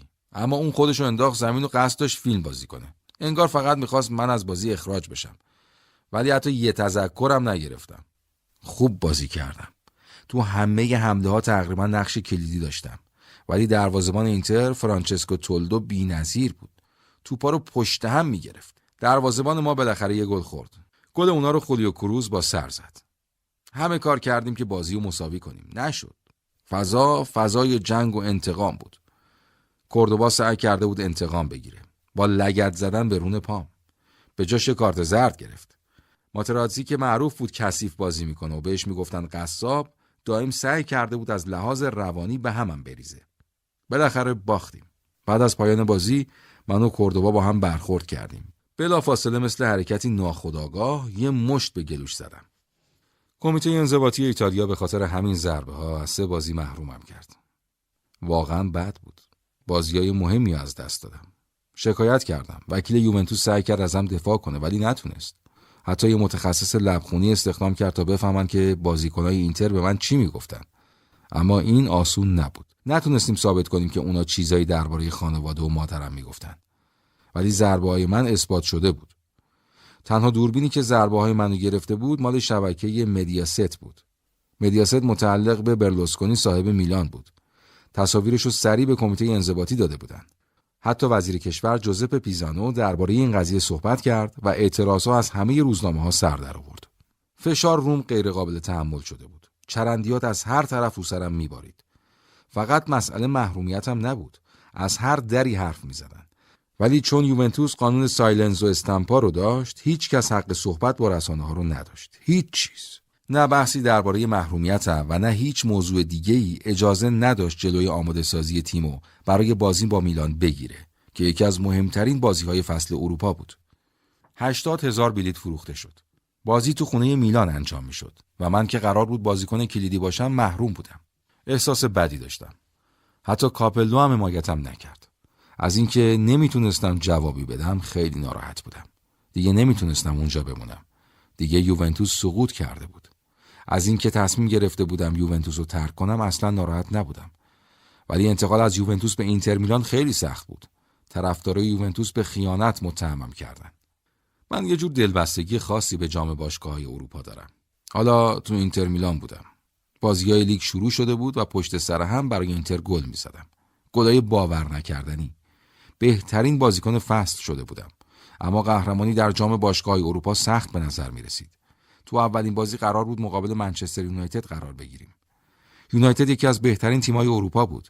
سال گذشته‌ش قهرمان جام باشگاه شده بودند و بازیکنهای مثل رونالدو، وین رونی، اسکولز، گیگز و ویدیچو داشتن. اما هیچ کدوم اونا بار تیمو به دوش نمیکشیدن. هیچ کدومشون عنصر تعیین کننده برای باشگاهشون نبودن. تو یونایتد هیچ بازیکنی از باشگاه بزرگتر نبود. ولی مورینیو همیشه تأکید می‌کرد که ایبرا تو اینتر میمونه. هیچ باشگاهی پول خرید اونو نداره. هیچ کس نمی‌تونه 100 میلیون یورو بابت اون پرداخت کنه. این به نظر نامعقول بود. نمی‌تونستم باور کنم. موقعیت دشواری بود. من برای بازار خیلی گرون بودم. می‌دونستم ولی درباره آیندم نامطمئن بودم. همین حرف هم به یکی از روزنامه ها زدم که باعث ناراحتی خیلی ها شد. مخصوصا طرفدارای اینتر. مهمترین بازیکن اینتر بودم. هیچ کس نمی‌خواست منو از دست بده. هر زمانی که حرف از رفتن می‌زدم جنجال به پا می‌شد. نمی‌دونم چرا اشتیاق داشتم ریسک کنم و به جای جدیدی برم. یکی از خبرنگارا ازم پرسید فکر می‌کنی تو اینتر بمونی و قهرمان جام باشگاه بشی؟ جواب دادم نمی‌دونم. باید ببینم چی میشه. این آغاز تنش بود.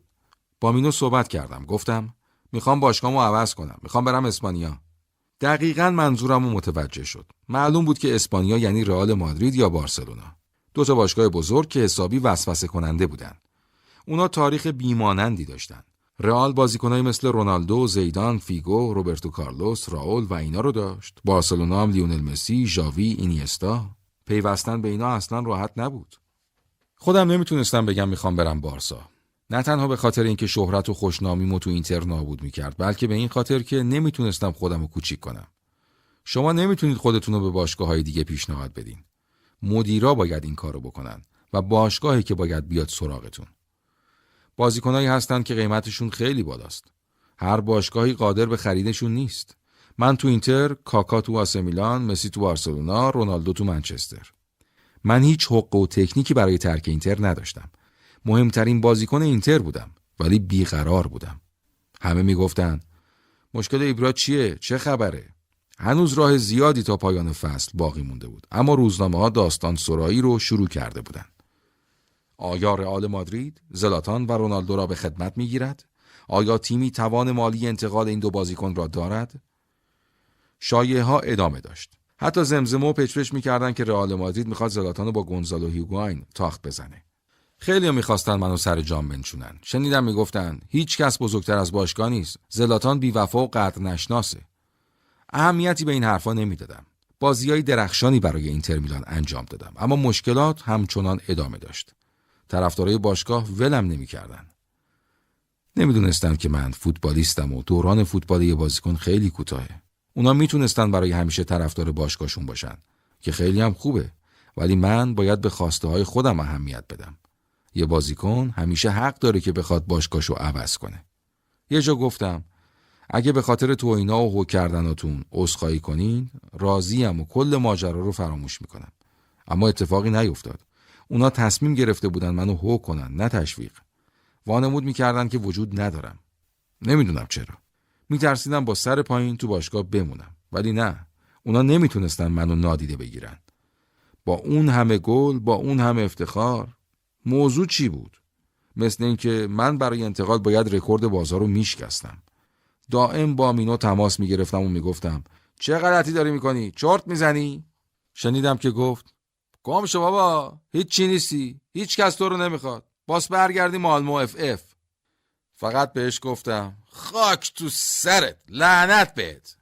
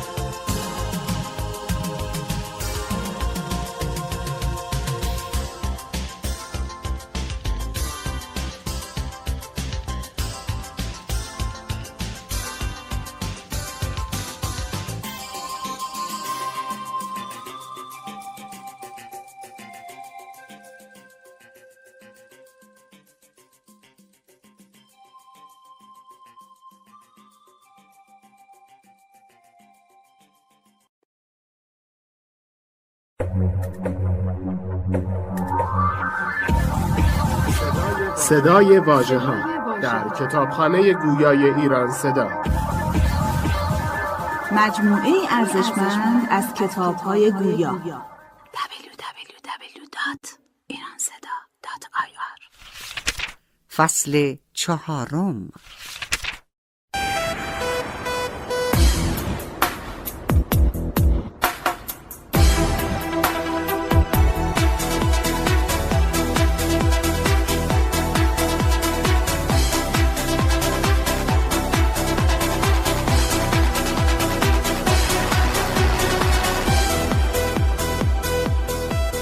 سوم ژوئن 2009 کاکا با 65 میلیون یورو به رئال مادرید رفت. بعد اونم رونالدو با 100 میلیون یورو به همون باشگاه کوچ کرد. سراغ مراتی رفتم. کارشو بلد بود. گفتم گوش کنید. این سالا برای من فوق العاده بودن. خوشحالم که الان تو اینترم. اهمیتی نمیدم اگه آرسنال یا یونایتد سراغم بیان. ولی اگه بارسا پیشنهادی داد گفت خب گفتم اگه بارسا پیشنهادی داد حداقل با اونا صحبت کنید نه اینکه منو مفت و ارزون بفروشید نه. این به خودتون بستگی داره. فقط به من قول بدید باشون صحبت کنید. مراتی با اون موهای ژولیدش از پشت عینکش نگاهی بهم انداخت. درک می‌کرد پای چه رقمی در میونه گفت باشه قول میدم. همون روزا مکسفیلد رسما به بارسا پیوست در حالی که همه مذاکراتش مخفی بود. ولی خبرهای مربوط به من با تمام جزئیات رسانه ای می شد. از دست مینو عصبانی بودم چرا که فقط کارای انتقال مکسول رو انجام داده بود و تو فکر من نبود.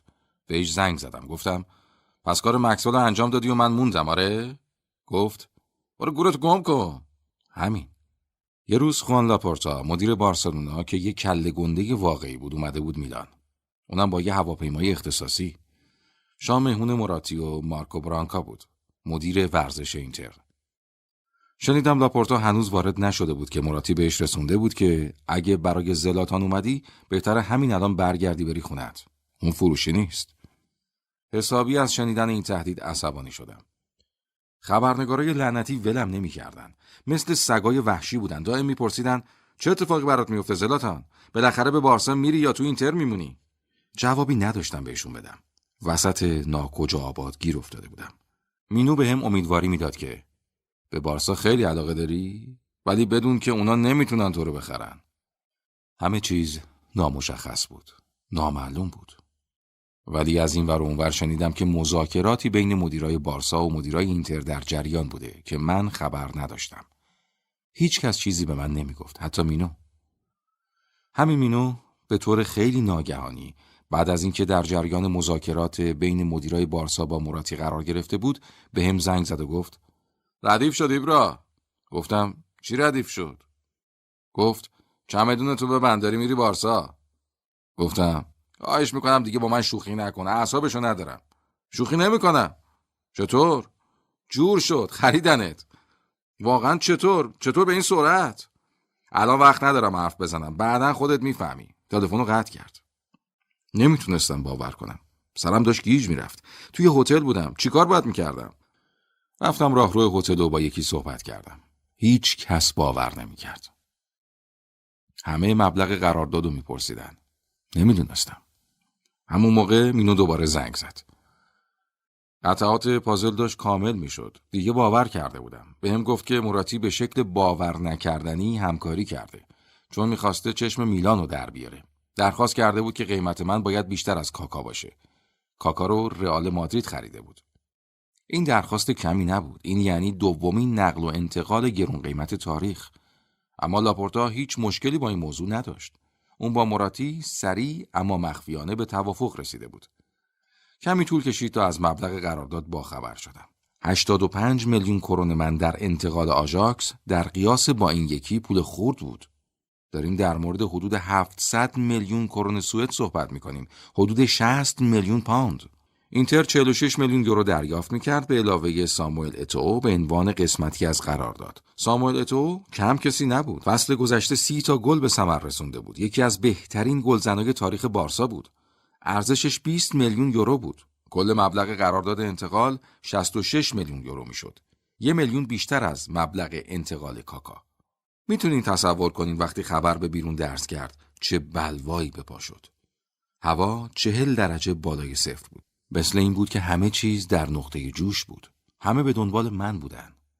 غیر ممکن بود بتونم تمرکز کنم. هنوز وقت رفتن نرسیده بود. مقابل یه تیم مکزیکی توی یکی از بازی های تمرینی بودیم. برای اولین بار شماره ده اینتر رو پوشیده بودم.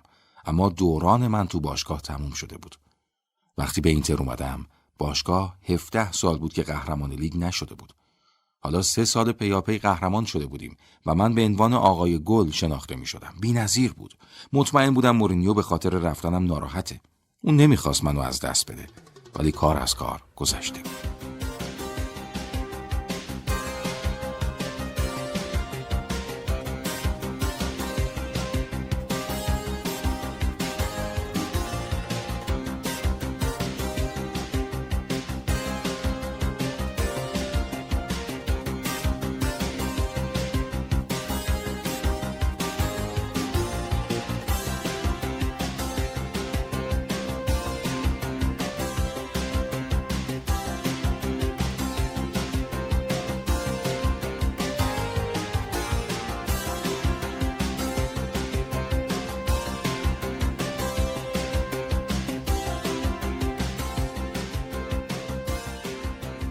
چند روز گذشت و موقع رفتن رسید. به کوپنهاگ پرواز کردم و مستقیم رفتم خونه تا هلنا و بچه ها رو ببینم. دنبال فرصتی بودم که بهشون توضیح بدم و مدتی کنارشون بمونم. اما دیدم خونه رسما از طرف خبرنگارا محاصره شده. طرفدارا بیرون خونه خوابیده بودن. اونایی که بیدار بودن فریاد میکشیدن و آواز میخوندن. پرچم بارسلونا رو تکون می‌دادن و قوقایی به راه انداخته بودن. تو خونه تموم خانواده استراب داشتن. مامان، بابا، زنم، بچه ها همه عصبی بودن. تلویزیون نگاه می کردیم. دائم جزئیات قرارداد افشا می شد. من و هلنا در مورد اینکه کجا بریم راحت تر زندگی کنیم بحث می کردیم. نمی‌تونستم تو خونه موندن و تحمل کنم. بعد دو روز به بارسلونا رفتیم. عادت داشتم با پروازهای خصوصی سفر کنم. با پروازهای عادی اصلا نمی‌تونم. هرج و مرج را میفته و طرفدارا شلوغش می‌کنن. ولی این بار از طرف تیم پیغام دادن که توی بارسلونا ما سرمون رو میندازیم پایین. ما مثل رئال نیستیم. با پروازهای معمولی سفر می‌کنیم. این حرفی بود که به من زدن. خب منطقی به نظر می رسید ناچار با اسپان ایر پرواز کردم. تو فرودگاه مقصد هرج و مرج واقعی و به چشم دیدم. صدها طرفدار و خبرنگار منتظرم بودن. تموم صفحات روزنامه ها در مورد من و این نقل و انتقال بود. همه در مورد ایبرامانیا حرف می. دیوونه کننده بود. نه تنها گرونترین بازیکن تاریخ بارسا بودم بلکه هیچ بازیکنی تا اون روز به اندازه من مرکز توجه نبود. توی وی فرودگاه با یه ماشین امنیتی به ورزشگاه برده شدم. ابتدا یه کنفرانس خبری بود با صدها خبرنگار. بعد از کنفرانس رفتیم به اتاق مخصوص تا لباس بارسا رو بتن کنم. شماره نهو به من داده بودن. شماره رونالدو بود زمانی که تو بارسا توپ می‌زد. حالا همه چی احساسی شده بود. استادیوم تو نقطه جوش قرار داشت. شست یا هفتاد هزار نفر اون بیرون منتظر بودن. چند بار نفس عمیق کشیدم بعد رفتم تو. هرگز نمی‌تونم اون لحظه رو توضیح بدم. یه توپ تو دستم بود. رفتم روی جایگاهی که اونجا درست کرده بودن. جمعیت قررش می‌کرد. ولوله‌ای به پا بود. همه اسم منو فریاد می‌زدن. تموم استادیوم خوشحالی می‌کردن. یکی اونجا بهم گفت بگو ویسکا بارسا. یعنی پیروز باش بارسلونا. اینو گفتم و چند تا حرکت نمایشی با توپ انجام دادم. طرفدارا با صدای بلند تشویقم می‌کردن. آرم باشگاه رو بوسیدم. مسئول رسانه‌ای باشگاه گفته بود آرمو ببوس و من مثل یه بچه مدرسه ای فرمون بردم. انگار یکی تو گوشم می‌گفت چطور می‌تونی آرم این باشگاه رو ببوسی در حالی که تازه اینتر رو ترک کردی؟ یعنی هیچ اهمیتی به طرفدارای قدیمی خودت نمیدی؟ توجهی نکردم. تموم بدنم داشت میلرزید. قدرت تفکر نداشتم. یادم میاد فقط دلم می‌خواست به داخل رخکن فرار کنم. تو رخکن کنار مینو نشسته بودم. اون هرگز بیشتر از ده متر از من دور نمی‌شد. همون موقع پیامکی برام اومد. نگاه کردم. پاتریک ویرا برام نوشته بود لذت ببر. این برای هر بازیکنی اتفاق نمیافته. اما وقتی یه نفر مثل پاتریک ویرا همچین پیامی ارسال می‌کنه باید بدونید که چیز بزرگ و باور نکردنی شدید. همونجا نشستم تا نفسم سر جاش بیاد. به خبرنگارا گفتم من خوشحال ترین مرد روی زمینم. شب نمی‌تونستم بخوابم. تعجبی نداشت. تموم بدنم در حال ارتعاش بود. دستم هنوز وضع خوبی نداشت. بازم توجهی بهش نکردم. ذهنم درگیر مسائل بزرگتری بود. اصلا فکرشو نمی کردم تو تست پزشکی روز بعد مشکلی پیش بیاد. بعد از پیوستن به هر باشگاهی عادیه که تست پزشکی از شما بگیرن. وزن شما چقدره قدتون چقدره درصد چربی بدن میزان آمادگی. به دکتر گفتم دستم فقط کمی درد می‌کنه. از دستم عکس گرفت. مشخص شد یه ترک توی دستم هست که باعث اون درد خفیف میشه. ترک؟ امکان نداشت. مهمترین قسمت پیوستن به یه باشگاه جدید رسیدن به اونجا موقع آمادگی پیش از فصله که باعث آشنایی با بازیکنها و سبک بازی تیم میشه. به نظر می رسید من دارم اونو از دست میدم. خیلی ناراحت بودم. با گواردیولا صحبت کردم. به نظر خوب می رسید. بهم گفت متاسف از اینکه برای خوش آمدگویی بهم حضور نداشته. همراه تیم به لندن رفته بوده. بهم گفت هرچه سریعتر آماده مسابقه بشم ولی نمی‌تونستن ریسک کنن. قرار شد هرچه سریعتر دستم رو عمل کنن. پزشکا دو تا پیچ روی دستم کار گذاشتن تا شکستگی رو در جای خودش نگه دارن و باعث ترمیم سریعتر اون بشه. همون روز به کمپ تمرین تو لس آنجلس رفتم. سفر عجیبی بود. با اینترم تو همین کمپ بودم. حالا اما با یه باشگاه جدید و گچ بزرگی دور دستم اونجا بودم. حداقل سه هفته طول می‌کشید تا دستم خوب بشه. ولی 15 روز که گذشت قرار شد گچو باز کنم. نوامبر 2009 بود. هنوز رونم درد می‌کرد ولی دستم خوب شده بود. بازی رو باید از روی نیمکت شروع می‌کردم. اصلا برام جالب نبود. فشار بی ای بود. یه جنگ تموم ایار. با رئال مادرید تو نیون کمپ بازی داشتیم. روزنامه ها مطالب اختصاصی 60 صفحه‌ای می نوشتن. مردم درباره هیچ چیز دیگه ای صحبت نمی جز این بازی. این دو تیم بزرگ دشمنای خونی همدیگه بودن که حالا باید توی زمین با هم بازی بکنن. با وجود اینکه دست و رونم هنوز کمی درد می‌کرد شروع خوبی داشتم. تو پنج بازی اول پنج تا گل زدم و اونقدر تعریف و تمجید شنیدم که دلم می‌خواست پرواز کنم. رابطم با همه خوب بود. مسی، ژاوی، اینیستا همه آدمای افتاده بودن. تو زمین فوق العاده و بیرون از زمین ساده و راحت. هیچ کدوم از سوسول بازی های رایج تو ایتالیا اینجا تو رخکن نبود. مسی و بقیه با گرم کن می اومدن و آروم و ساکت می شستن. البته بعدم گواردیولا می اومد. به نظرم دیگه معقول بود. بعد از هر تمرینی می اومد و با من حرف می زد. واقعا می‌خواست یخ منو بشکنه. خب معلومه بارسلونا بهترین تیم دنیا بود. گواردیولا نمی‌تونست با من مثل گذشته تا کنه. همه ساکت و معدب بودن. همه بهش احترام میذاشتن و عین بچه مدرسه یا جلوش صف میکشیدن. منم باید همینطور می‌شدم. به نظرم صحیح ترین کار این بود که خودم رو با تیم وفق بدم. این چیزی نبود که بلد نباشم. دور و رو بررسی کردم. کی قوی تره؟ کی ضعیف تره؟ کی از همه شوخ تره؟ کی به درد رفاقت می‌خوره؟ همه رو بررسی کردم. خیلی زود با همه آشنا شدم و سر شوخی رو با همه باز کردم. قبلا توی تیمای دیگه شوخی های پایین شهری زیاد می‌کردم. این شغل ماست و مجبوریم تموم روز در کنار هم باشیم کمی شوخی لازمه تا از یه نواختی در بیایم. اما تو بارسا کم کم تبدیل به آدم خسته کننده ای شدم چون اونجا نمی‌شد شوخی کرد. بچه مثبت شده بودم و جرأت فریاد زدن و داد کشیدن نداشتم.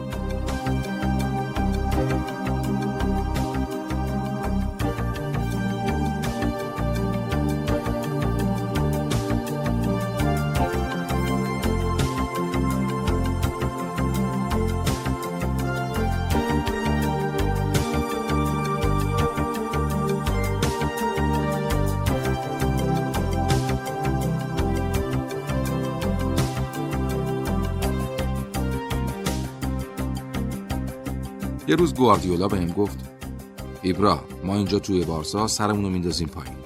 ما مثل یه کارگر معمولی هستیم. داریم اینجا کار می‌کنیم. متوجهی؟ نمی‌دونم چرا این حرف زد.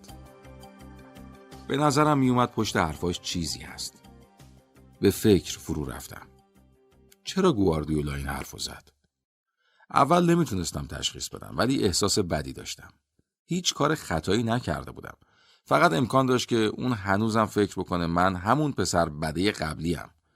ولی هیچ کس رو با سر نزده بودم. هیچ دوچرخه‌ای بلند نکرده بودم. اصلا هرگز انقدر نازک نارنجی و سربزیر نبودم. یه آسب و راستبیای کامل بودم. زلاتان اصل و وحشی دیگه وجود نداشت. ولی چرا گواردیولا اینا رو گفت؟ فکر کردم مهم نیست. همه چی درست میشه. فکر و خیاله. گواردیولا آدم ناخوشایندی نبود. به نظر می رسید منو باور داره. می‌دونست چقدر برای تیم میارزم.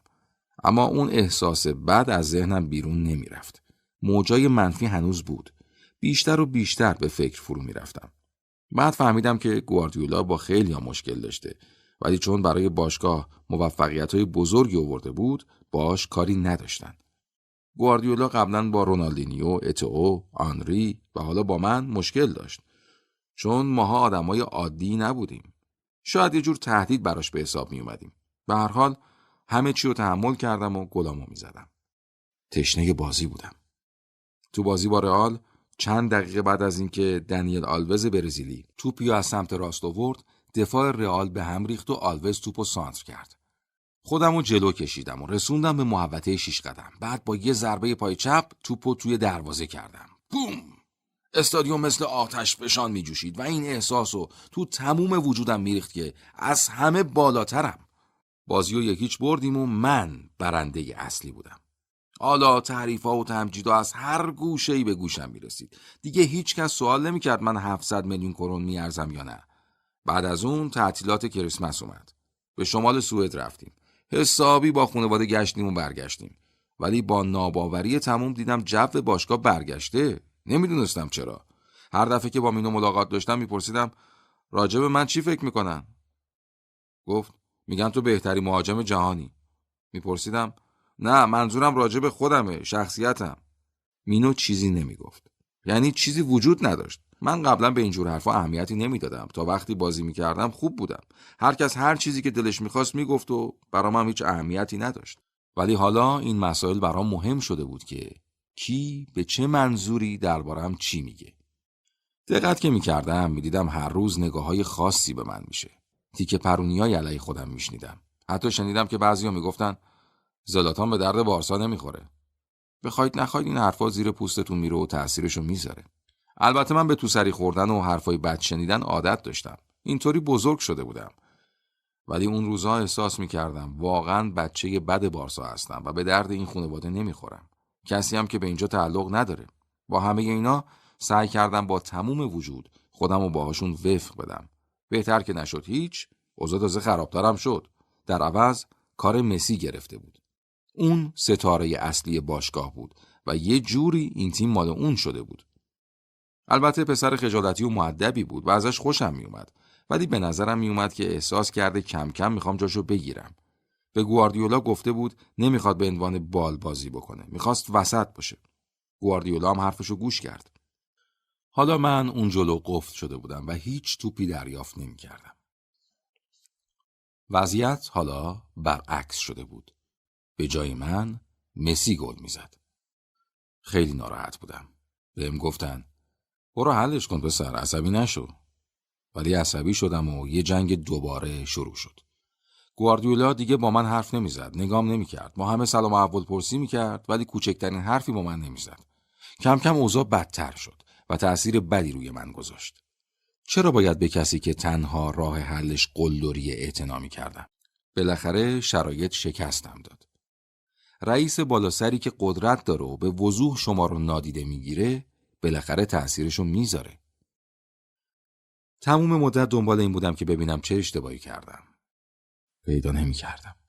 طرفم مغور نمی اومد که مشکل چیه. گواردیولا در حال خراب کردن بزرگترین سرمایه باشگاهش بود. مطمئن بودم ترجیح میده از دستم خلاص بشه. من قصد زیر سوال بردن توانایی گواردیولا رو ندارم اما بنده خدا مشکل جدی داشت. رسما نمی‌تونست با آدمایی مثل من کنار بیاد. بالاخره طاقت نیاوردم. اون همه حرف و مشکل و رفتار غیرعادی و بی‌اعتنایی یه جا منفجر شد.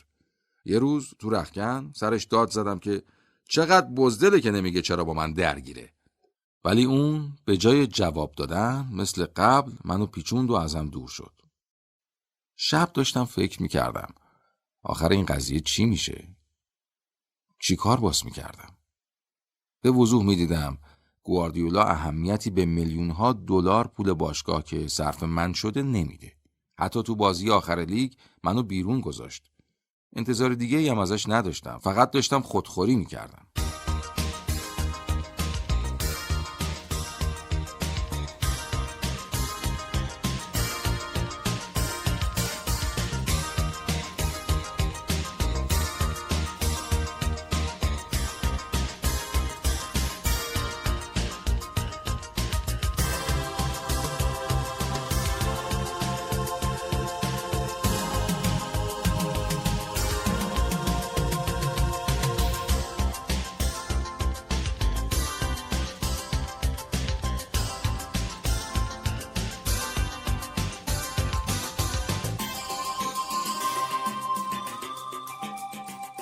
بالاخره یه روز گواردیولا صدام زد. گفت می‌خواد با هم صحبت کنه رفتم تو دفترش تو استادیوم.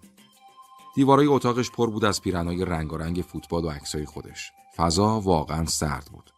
خودش هم عصبی بود و چشماش دائم میچرخید. مطمئنم که منتظر بود من چیزی بگم ولی هیچی نگفتم و همونطور وایستادم. کمی که گذشت گفت خب. به چشام نگاه نمی‌کرد. ادامه داد مطمئن نیستم برای فصل بعد می‌خوام با تو چی کار بکنم. فقط گفتم باشه. ادامه داد. اینکه چه اتفاقی میفته به تو مینو ربط داره. من واقعا نمی‌دونم با تو چی کار کنم. می‌خواست حرفشو بزنه. احمق که نیستم. میفهمیدم می‌خواد چی بگه. مسئله اینجاست که اینطور وقتا هر چقدر حرف بزنی اوضاع خرابتر میشه. برای همین دهنمو بستم و تکون نخوردم. او می‌خواست پیغامی به من بده ولی دقیقا معلوم نبود چیه. به نظرم می‌خواست از دستم خلاص بشه. فقط آخر سر پرسیدم حرفت همین بود؟ گفت آره اما گفتم باشه مرسی. به سرعت زدم بیرون. من سرسخت و یدنده بودم اما از درون دود می‌کردم. بلافاصله به مینو زنگ زدم. به من خبر داد از گواردیولا سوال شده که مسئله زلاتان چیه. اونم گفته بود این خود زلاتانه که در مورد آیندهش تصمیم می‌گیره. زرنگ بود. نگفته بود من از زلاتان خوشم نمیاد. نگفته بود می‌خوام بفروشمش. گفته بود خودش در مورد خودش تصمیم بگیره. چه چرت و پرتی. چیزی تو درونم داشت منفجر می‌شد. می‌خواستم یه کار دیوونه وار انجام بدم اما چطوری؟ متوجه شدم داریم وارد مرحله جدیدی میشیم. بازم با مینو در مورد نقل و انتقال صحبت کردم. مینو مرد این کار بود. گفت صبر کن. یه روز تو رخکن نشسته بودیم در حال آماده شدن برای رفتن به زمین بودیم. حس غریبی داشتم. صدای جمعیت رو میشنیدم. طبق معمول گواردیولا هم نگاهی نمی‌کرد. به این فکر می‌کردم که آیا این آخرین بازی من تو بارساست یه دفعه همه بلند شدن. کی اومده بود تو رخکن؟ رونالدینیو. دیدم وسط چارچوب در وایستاده. گیرایی عجیبی داشت. همه بهش خیره شدن که چی می‌خواد. با لبخندی گفت ایبرا گفتم بله. ساکتو جمع کن. اومدم اینجا تو رو با خودم ببرم میلان. همه خندیدن. فکر می‌کردن شوخی می‌کنه. کسی تا اون موقع همچین حرف روکی و اینطوری نشنیده بود. رفتم جلوش گفتم تو دیوونه ای چی میگی؟ گفت باید بیای پیش ما ایبرا. ما به تو تو میلان احتیاج داریم. تعجب کردم. می‌دونستم آس میلان مثل سابق ثروتمند نیست. ولی رونالدینیو جدی حرف می‌زد. چند روز گذشت. مذاکرات پشت پرده جریان داشت که من خبر نداشتم ولی یه دفعه شنیدم که 20 میلیون یورو فروخته شدم. آه. قیمت من از 50 به 20 کاهش پیدا کرده بود.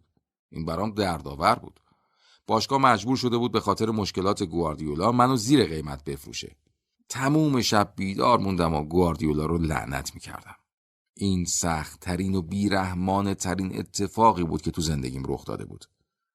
وقتی از پله های باشگاه پایین می‌رفتم خبرنگارا محاصرم کردند میپرسیدن مشکل کجاست؟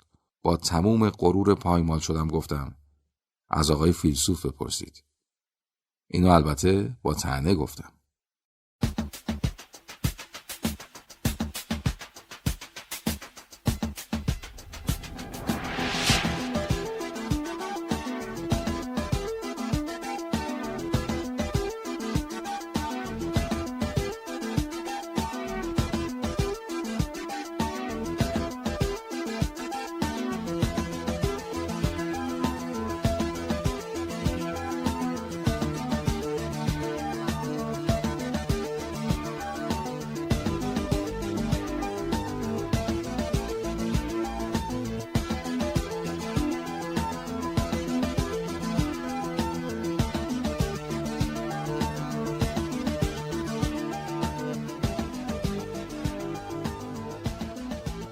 انتظار نداشت به اون زودی اینطوری بشه. انتظار نداشت که دوباره باید خونمون رو به سرعت عوض کنیم.